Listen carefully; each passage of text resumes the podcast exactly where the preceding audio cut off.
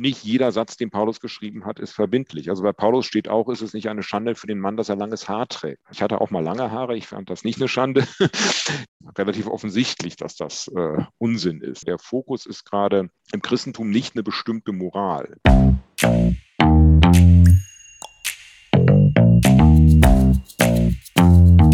Andererseits. Hallo und herzlich willkommen im Podcast Andererseits, der Podcast rund um Klischees über Kirche und Christentum. Mein Name ist Rea und ich studiere Theologie an der Universität Zürich. Heute ist Professor Michael Korst bei mir zu Gast. Guten Tag, Herr Korst, schön, dass Sie da sind. Guten Tag, Rea. Guten Tag, liebe Zuhörer und Zuhörerinnen. Mögen Sie sich kurz vorstellen? Genau, mein Name ist Michael Korst. Ich bin Professor für theologische Ethik am Theologischen Fakultät und leite hier das Institut für Sozialethik. Danke vielmals. Ich möchte gerne mit Ihnen über etwas sprechen, das ich nicht ganz verstehe. Im Alten Testament heißt es doch Auge um Auge, Zahn um Zahn. Und im Neuen Testament dann liebe deinen Nächsten wie dich selbst. Wie soll das zusammenpassen? Woran soll ich mich nun halten? Also ich würde sagen, im besten Fall an beides, weil es hängt wie immer davon ab, in welchem Kontext diese Sätze stehen. Und man muss sagen, den Satz, liebe deinen Nächsten wie dich selbst, der ist eben auch kein Satz nur aus dem Neuen Testament, der findet sich ja auch schon im Alten Testament. Da nicht ganz so prominent wie im Neuen, aber er ist auch da nicht unwesentlich. Und jetzt ist genau die Frage, worum geht's? Also bei dem Satz Auge um Auge, Zahn um Zahn geht es eigentlich um eine, eine Regel des Rechts. Also da geht es darum zu sagen, wenn jemand rechtlich verurteilt wird, dann soll man das Maß der Strafe an den Taten messen. Das soll sich also entsprechen. Und das ist etwas, das wir ja heute in unserem Rechtssystem durchgängig praktizieren, wo wir uns im Rechtssystem auch dran halten. Also wenn der Richter oder die Richterin den Angeklagten auch lieben mag wie sich selbst, darf das nichts daran ändern, dass er ihn oder sie nach dem Maß seiner Taten oder ihrer Taten beurteilt. Insofern, da ist das nicht ein Widerspruch per se. Und jetzt ist genau die Frage, was heißt eigentlich überhaupt, seinen Nächsten wie sich selbst zu lieben? Da geht es nicht primär um ein Gefühl. Also wir sind ja sehr gewohnt, von Liebe als Gefühl zu denken. Bei diesem Satz geht es eigentlich eher um eine, würde ich sagen, um eine Haltung des, der, der Fürsorge oder der Sorge um, um das Wohl des anderen. Sich dem anderen zuzuwenden, für ihn da zu sein oder für sie da zu sein,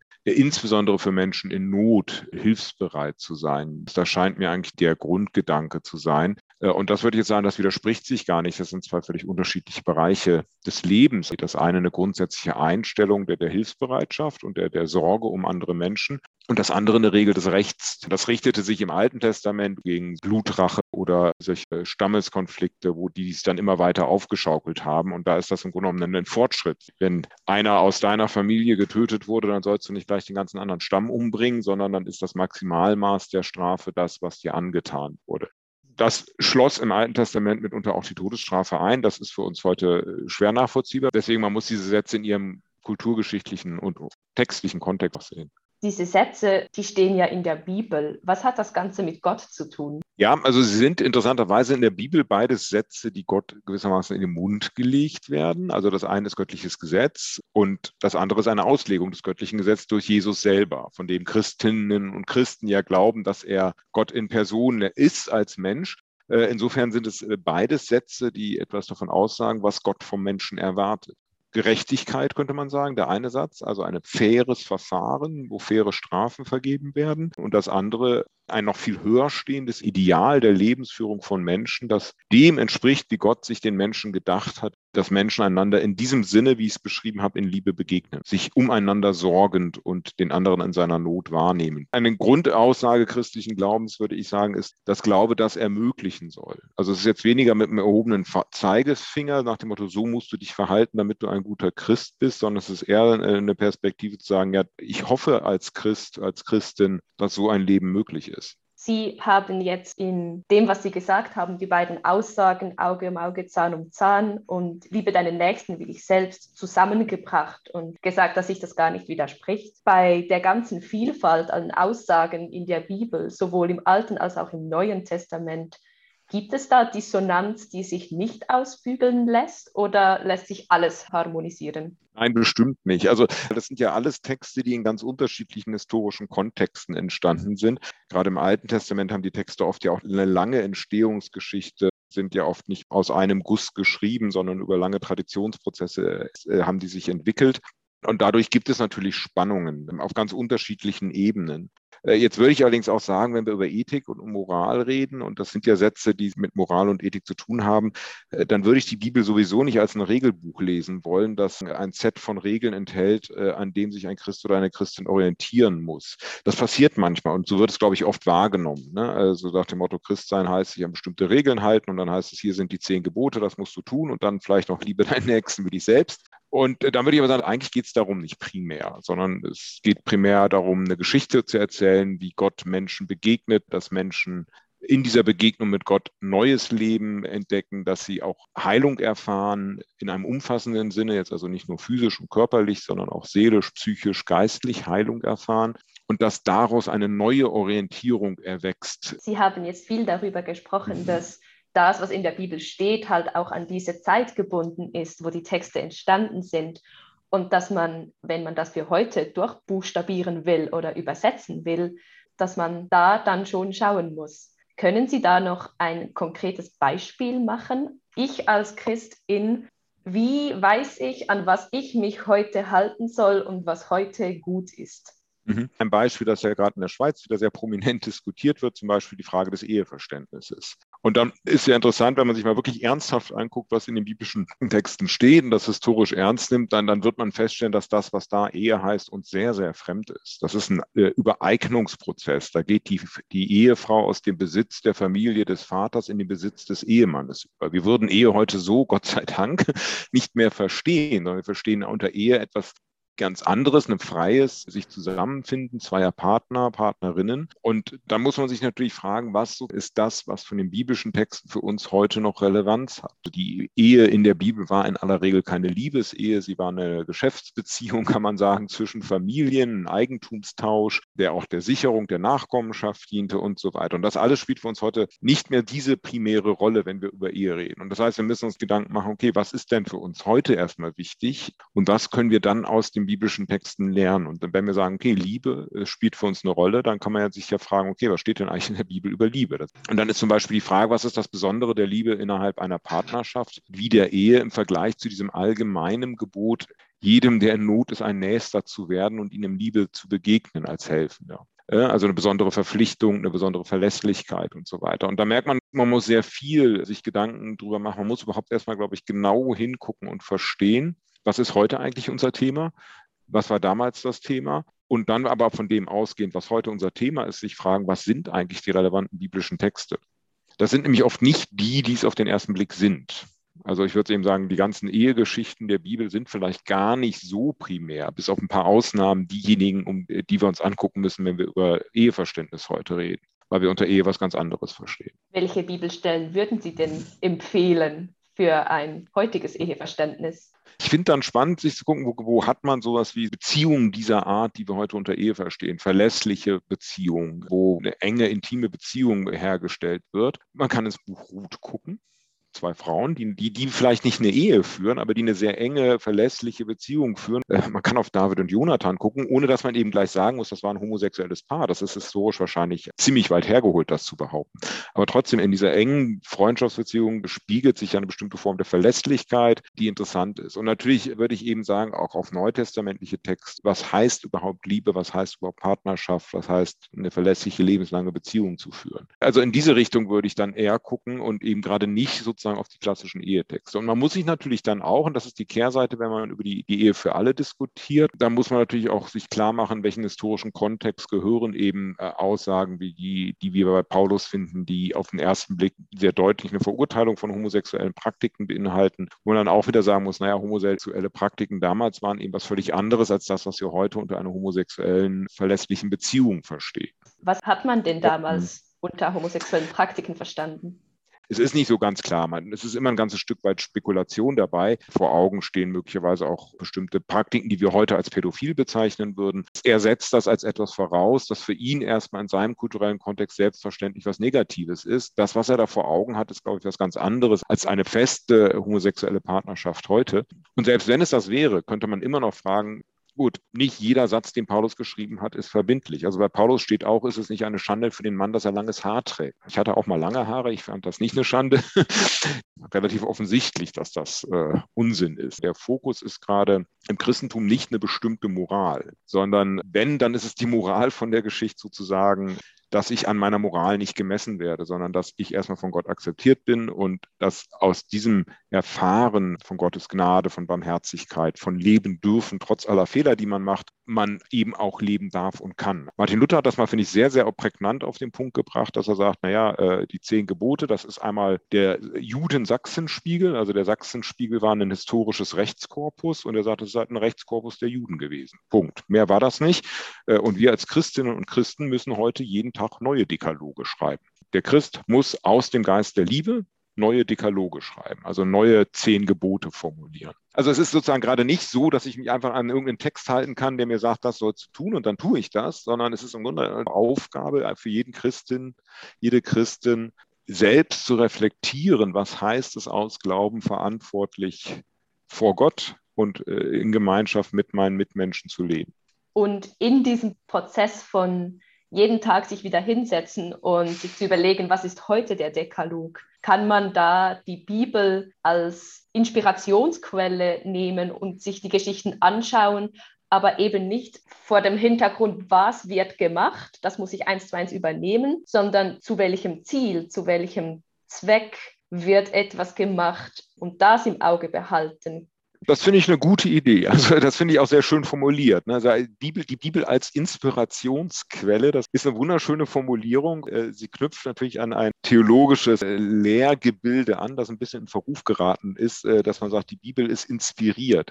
Ich würde das sogar sagen, aber genau in dem Sinne, dass wir durch die Bibel inspiriert werden und sie deswegen als inspiriert, als vom Geist Gottes belebtes Wort verstehen können, das uns neue Horizonte eröffnet. Mit diesen Texten leben, mit ihnen arbeiten, über sie nachdenken und sie ins Leben neu integrieren. Das verlangt einerseits, sich historisch mit ihnen auseinanderzusetzen, es verlangt aber auch sehr viel mehr, als sich historisch mit ihnen auseinanderzusetzen. Sie haben jetzt schon gesagt, dass wir einerseits die Ethik im Alten Testament haben, die ja wirklich auch beansprucht, eigentlich mehr als nur ethische Guidelines zu sein, sondern eben ein Gesetz, an das man sich als Israelitin zu halten hat. Und dann im Neuen Testament Stimmen von Jesus, aber eben auch Paulus, die dahingehend tendieren, dass dieses Gesetz eben abgeschafft wird und durch neue Guidelines ersetzt werden. Mhm. Stellt die Ethik des Neuen Testaments einen Fortschritt dar? Ich würde gar nicht so sehr von einer Ethik des Alten oder einer Ethik des Neuen Testaments sprechen wollen.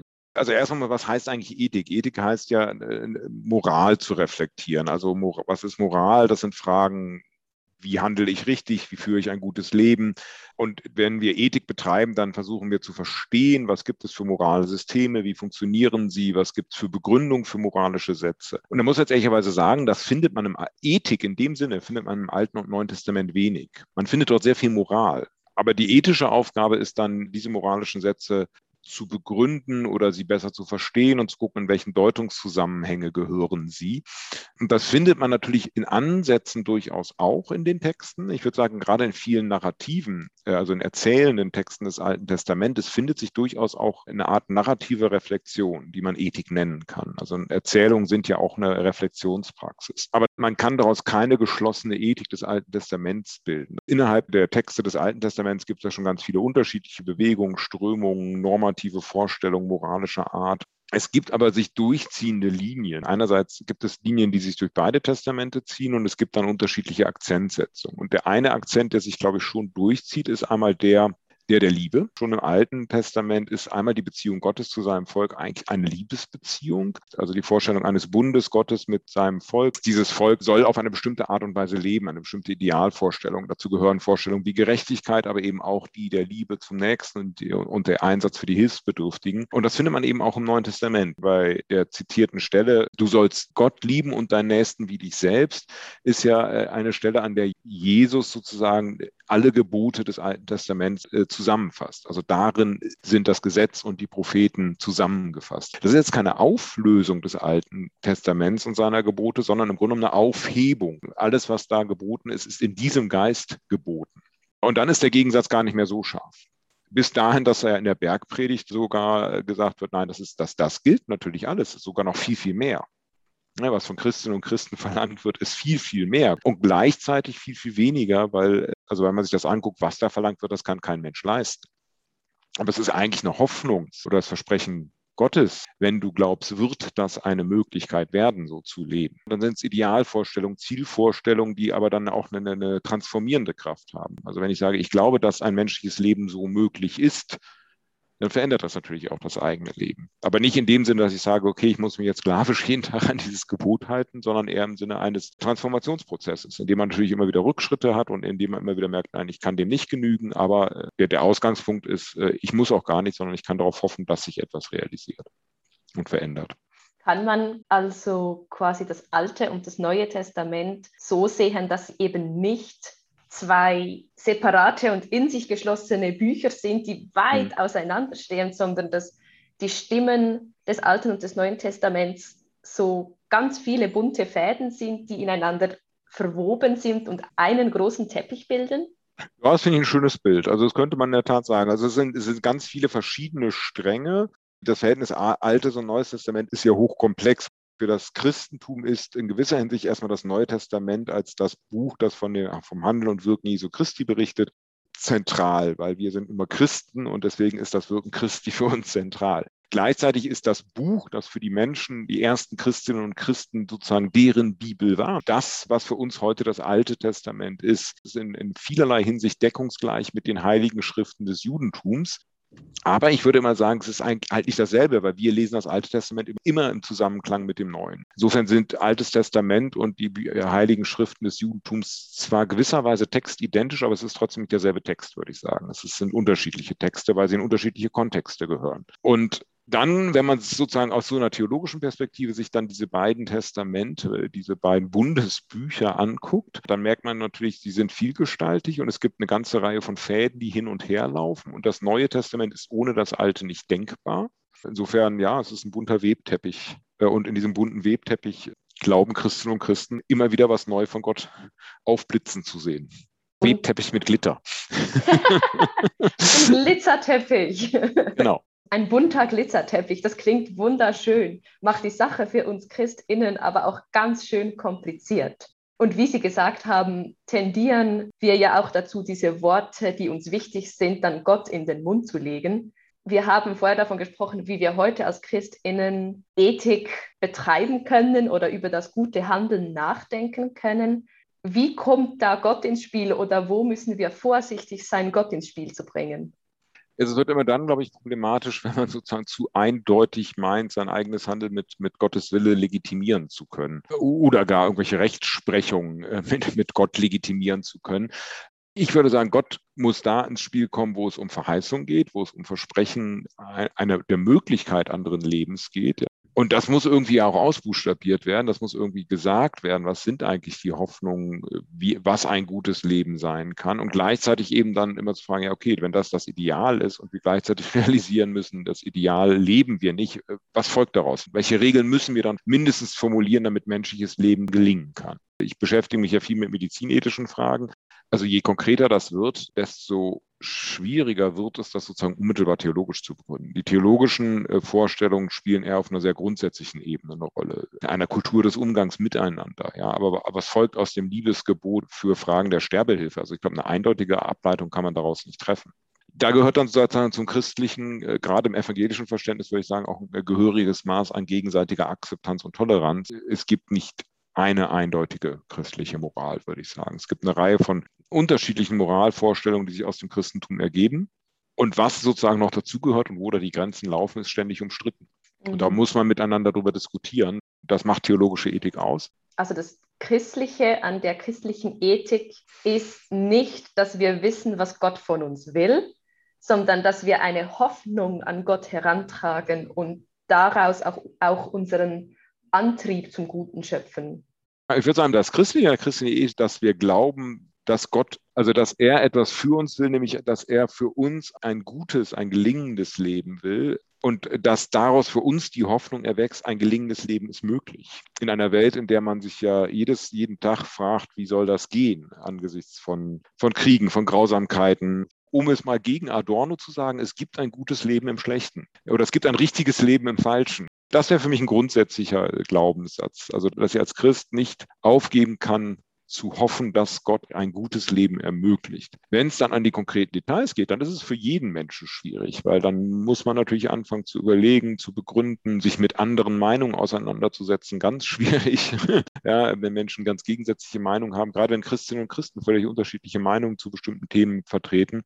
Aber da sind wir dann als Christinnen und Christen einerseits auf das zurückgeworfen, auf das wir alle als Menschen zurückgeworfen sind, nämlich vernünftig zu argumentieren und versuchen zu verstehen, den anderen oder die andere. Aber gleichzeitig, und das ist, glaube ich, das, was vielleicht den Mehrwert ausmacht, sich darauf zu besinnen, dass man eine gemeinsame Hoffnung hat. Diese Hoffnung ist doch ein wunderschöner Schlusssatz. Und apropos Schlusssatz, sind Sie bereit für unser Abschlussritual? Ja. Einerseits ist Rache süß. Andererseits sehr zerstörerisch.